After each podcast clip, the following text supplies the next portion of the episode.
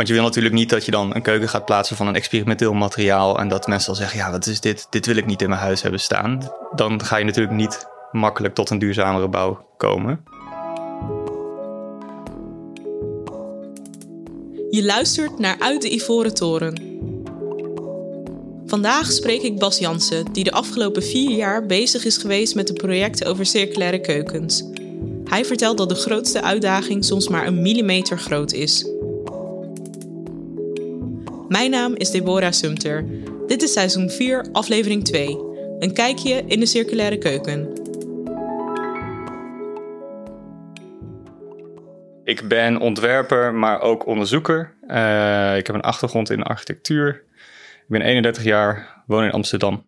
En uh, ik ben op dit moment werkzaam bij de TU Delft. Het uh, Circular Kitchen project is een project waarbij we samen met de hele keten een uh, keuken ontwikkelen die zo circulair mogelijk is. Um, en dat is een vierjarig traject waarbij we via verschillende prototypes eigenlijk proberen te komen tot een zo circulair mogelijke keuken die in de markt toegepast kan worden.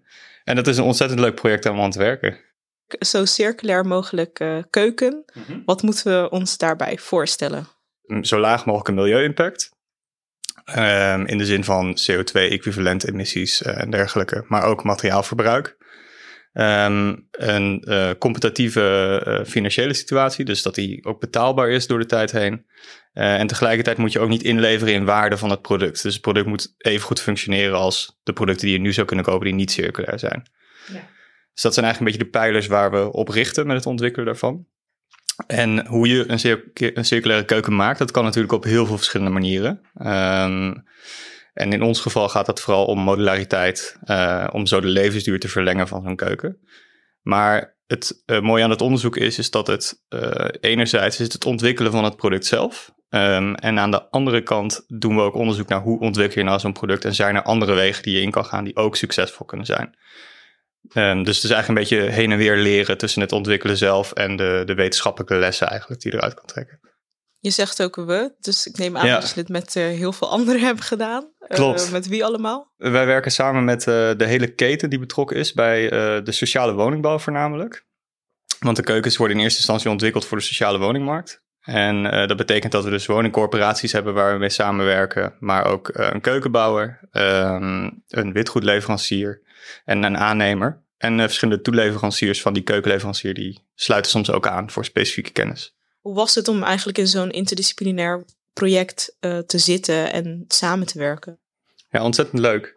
Um, je merkt heel erg dat uh, iedereen had zijn eigen expertise en iedereen benadert het ook vanuit zijn eigen expertise.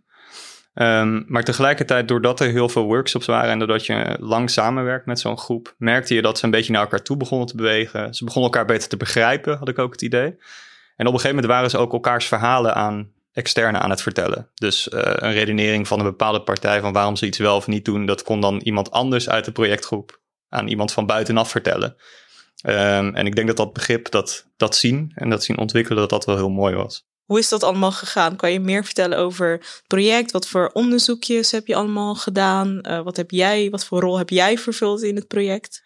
Nou, mijn rol in het project is voornamelijk uh, heel divers. Uh, ik heb op verschillende momenten heb ik als ontwerper gewerkt aan, de, aan het product zelf. ik ben tegelijkertijd eigenlijk ook een soort projectleider. Dus ik moet ook zorgen dat alle partijen op het juiste moment de juiste dingen doen en aanleveren. Dat de juiste mensen aangesloten zijn, dat die geactiveerd worden om ook mee te draaien. Maar tegelijkertijd zet je soms ook workshops op. Um, ben je een beetje aan het netwerken voor verschillende leveranciers, misschien die weer interessant kunnen zijn. En, en uiteraard natuurlijk, het gaat over onderzoek. Dus je schrijft ook onderzoekspapers en je publiceert die ook. Um, en een aantal onderdelen van dat onderzoek. Het meest recente is eigenlijk dat we uh, samen met een collega van me, Anne van Stijn, um, hebben gewerkt aan een paper waarbij we verschillende soorten gebouwcomponenten vergelijken die circulair gemaakt kunnen worden. Um, en dan vergelijken we eigenlijk componenten die verschillende wegen volgen binnen de circulaire economie. En in dit geval ging het vooral over wat gebeurt er met componenten waarbij je voornamelijk biologische materialen gebruikt. Dus materialen met een oorsprong in de levende wereld. Heb je voorbeelden van soorten materialen? Zeker, ja. Hout is denk ik het allermakkelijkst voor iedereen om zich erbij voor te stellen. Ik denk dat dat een goed voorbeeld is en ook een voorbeeld wat je in de bouw vaak terug ziet komen als een succesvol materiaal. Uh, het is ook een hele grote hype op dit moment om meer met hout te bouwen ik enorm aanmoedig. Um, maar dat is bijvoorbeeld een biologisch materiaal. andere componenten worden dan meer op technische materialen gemaakt. En dan moet je meer voorstellen, bijvoorbeeld aluminium of keramiek, dat soort onderdelen. Baksteen is er ook eentje van. Um, en die gaan we dan vergelijken met elkaar van hoe scoren die nou op kosten en hoe scoren die nou op milieu-impact. En um, daar komen dan weer interessante dingen uit die je weer kan toepassen in verschillende projecten. Wat zijn die interessante dingen die eruit zijn gekomen? Het eerste wat eruit gekomen is, gekomen is, wat ik heel leuk vind, is dat we eigenlijk niet de perfecte component hebben ontwikkeld. Dus dat we geen van die componenten die we hebben gemaakt het beste scoort op alle, uh, op alle criteria. Um, maar wat we wel kunnen zien is dat uh, bijvoorbeeld de biologische component, dus de component die gemaakt is van hout en uh, stro, isolatie bijvoorbeeld, die, um, die scoort op de milieu-impact eigenlijk altijd heel goed. Um, en op uh, kosten altijd een beetje slechter. Dus die zijn vrij duur, maar wel een soort veilige inzet als je de milieulasten wil verlagen. Um, tegelijkertijd zagen we ook dat verschillende circulaire ontwerptechnieken toepassen niet altijd leidt tot een duurzamer component. Er was er eentje bij die uh, gemaakt was van uh, een aluminiumconstructie met uh, keramieke platen. En die bleek uiteindelijk hoge milieulasten te hebben dan de gebouwcomponenten die we nu toepassen. Dus die niet eens circulair zijn. Dus dat was een interessante uitkomst. Um, en we kwamen er ook achter dat als je um, het een beetje mixt, de materialen, op een goede manier, op een doelmatige manier, dat het juiste materiaal op de juiste plek zit. Um, aan de hand van de eigenschappen die je wil. Dat je dan eigenlijk zo langzaam misschien naar een optimaal kan komen.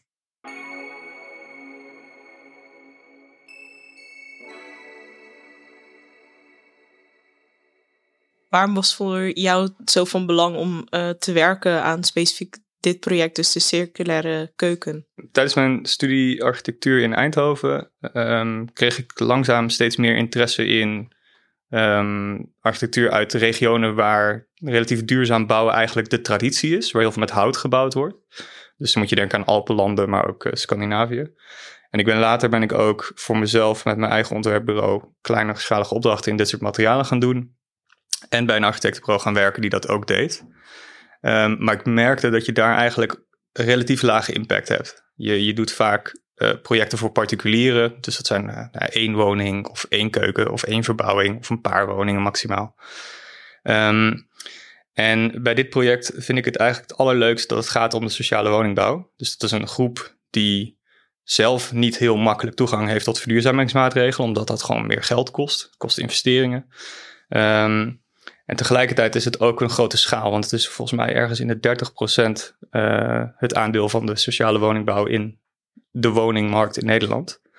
Dus um, je maakt veel meer impact met dit project dan dat je zou kunnen doen bij een architectenbureau. Of, dus vandaar dat het voor mij wel heel erg leuk was om, om dit te kunnen doen ook.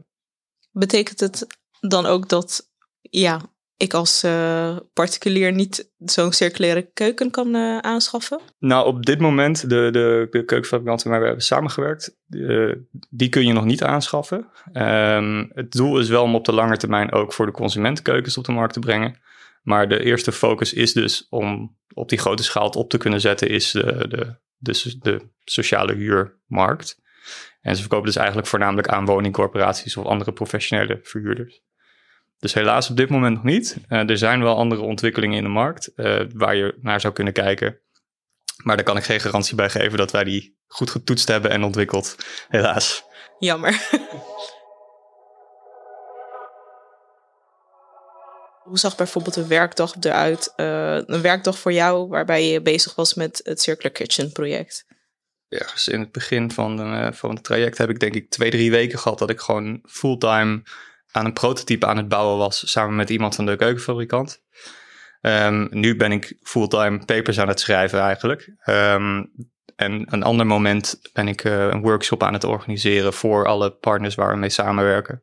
Dus het is echt extreem divers. Um, maar nu ziet het er eigenlijk een beetje saai uit. Het is nu eigenlijk gewoon achter mijn bureau zitten en, uh, en dingen uittypen. En toen je echt aan het ontwerpen uh, was, wat maakte je dan? Kan je een beetje een soort van omschrijving geven van hoe dat eruit zag? Ja, we, wat we vaak deden was dat um, samen met iemand van de keukenfabrikant gingen we gewoon een beetje schetsen. En vervolgens gingen we dat dan uitwerken op de computer uh, en testjes maken, mock-ups. Uh, dus van echt materiaal kleine stukjes laten produceren, kijken of het werkt, kijken of alles goed aansluit. En dat steeds iets verder opschalen naar een eerste prototype. Ehm, en, vanuit, en dan weer evalueren eigenlijk. Maar hoe zag bijvoorbeeld zo'n prototype er dan uit? Was dat dan zeg maar, was echt allemaal met hout aan het timmeren? Of ja, wat deed je dan allemaal? Nou, het was, het was minder houtje touwtje dan dat. Uh, eigenlijk kregen we gewoon een bouwpakketje van een leverancier en gingen we het in elkaar zetten. Ik denk dat de eerste paar mock-ups waren één keukenkastje. Um, en vervolgens was het gewoon een hele keuken met vijf kasten naast elkaar. Uh, die nu overigens ook in de faculteit in de TU Delft staat, het eerste volledige prototype. En gewoon nog steeds gebruik is. En als het goed is, dan moet je ook zoeken, want het ziet er behoorlijk uit als een normale keuken. Oké, ja. dus een circulaire keuken, die, kan, die ziet er eigenlijk best wel hetzelfde uit als wat mensen nu in huis uh, hebben. Ja, ja, op de details na wel. Uh, als je goed gaat kijken, dan zie je dat het heel anders is. Als je de binnenkant gaat bekijken, dan is het compleet anders opgebouwd dan een keuken zoals normaal. Um, maar in principe was het doel ook om het er niet heel extravagant uit te laten zien, omdat dan de acceptatie onder de doelgroep gewoon een stuk groter verwacht uh, werd. Um, want je wil natuurlijk niet dat je dan een keuken gaat plaatsen van een experimenteel materiaal en dat mensen dan zeggen, ja, wat is dit? Dit wil ik niet in mijn huis hebben staan. Zet het maar weer ergens anders neer. Ja, dat, dan ga je natuurlijk niet makkelijk tot een duurzamere bouw komen. Wat is eigenlijk nu de stand van het, uh, van het project? Ja, het project is officieel afgerond. Uh, dus de vier jaar die, waar we funding voor hadden en waarbij alle projectpartners uit de keten aangesloten waren, dat is nu klaar. Uh, Bribus, de keukenfabrikant waar we mee is nu zelf aan het evalueren. Wat willen we nu echt op de markt brengen? Hoe gaan we dat doen en wanneer? Um, en ik ben nu aan het afronden eigenlijk. Nou, het, het, is nog wel even wat werk, maar dit voelt als afronden. Gaat er iemand nog verder met het project of is dat dan alleen Bribus? Um, ik hoop dat de ketenpartners een beetje aangesloten blijven bij het project. Uh, het lijkt erop dat ze dat wel willen ook, dat ze die contacten blijven behouden. Uh, tegelijkertijd was het project ook altijd een internationaal samenwerkingsproject met Chalmers uit, uh, uit Göteborg. En daar is wel een verlenging van het project. Dus eigenlijk een soort van de Zweedse variant van wat we in Nederland aan het doen zijn. Dat gaat wel verlenging krijgen. Die gaan nog verder onderzoeken. Um, maar in Nederland uh, is het nu eigenlijk aan de markt. Um, en is het onderzoeksdeel klaar, alhoewel er altijd nog heel erg veel te onderzoeken valt aan dit onderwerp. Ik heb nog ook een vraag van de vorige gast van, uh, oh, okay. uit aflevering 1. Uh, eh, Kim Nieuwenhuizen was dat. Zij doet onderzoek naar duurzame zieken, duurzaamheid in ziekenhuizen. Mm -hmm. Wat zou jij van hem willen weten? Wat is zijn allergrootste uitdaging geweest in dit onderzoek? Nou, die gaan we stellen. Hmm. Als ik er eentje moet kiezen, is het misschien toch wel dat uh, er een hele grote omslag moet komen in productietechnieken. Het, het, vervelende van zo'n project is dat je er op een gegeven moment achter komt. Dat, uh, je kan heel groot dromen en in principe in theorie is alles haalbaar. Maar als je het dan naar de praktijk gaat vertalen, dan blijkt dat op hele kleine nuanceverschillen in een productie kan een heel groot idee wel of niet haalbaar zijn. Dus in het geval van, van deze keuken was het zo dat um, een nuance, een, een, heel klein verschil in de dikte van een, van een plaat, echt een fractie van een millimeter, zorgde ervoor dat een bepaalde verbinding wel of niet heel goed werkte. Uh, en dat was heel cruciaal voor van die prototypes. Dus dat is een beetje het grootste obstakel, denk ik. Het grootste obstakel is eigenlijk het detail. En dat is toch wel, ja, typisch.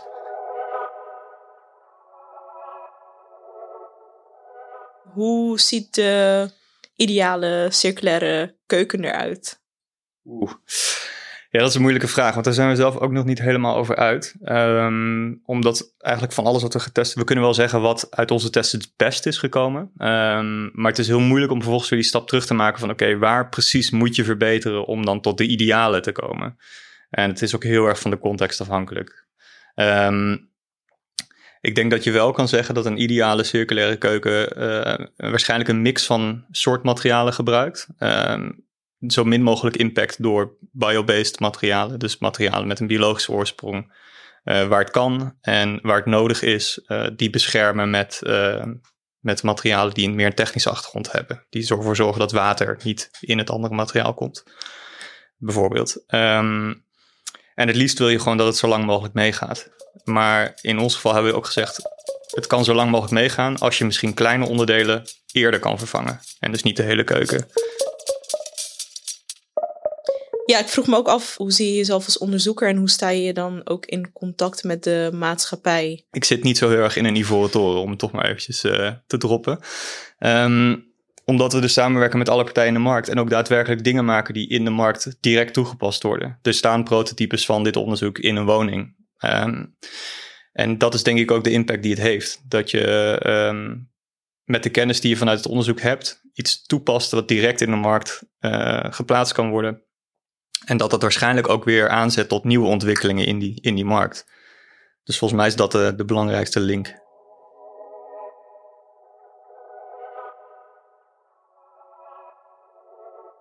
Dit jaar is het uh, Lustrumjaar van uh, Leiden Delft Erasmus. Het thema is The Next 10 Years.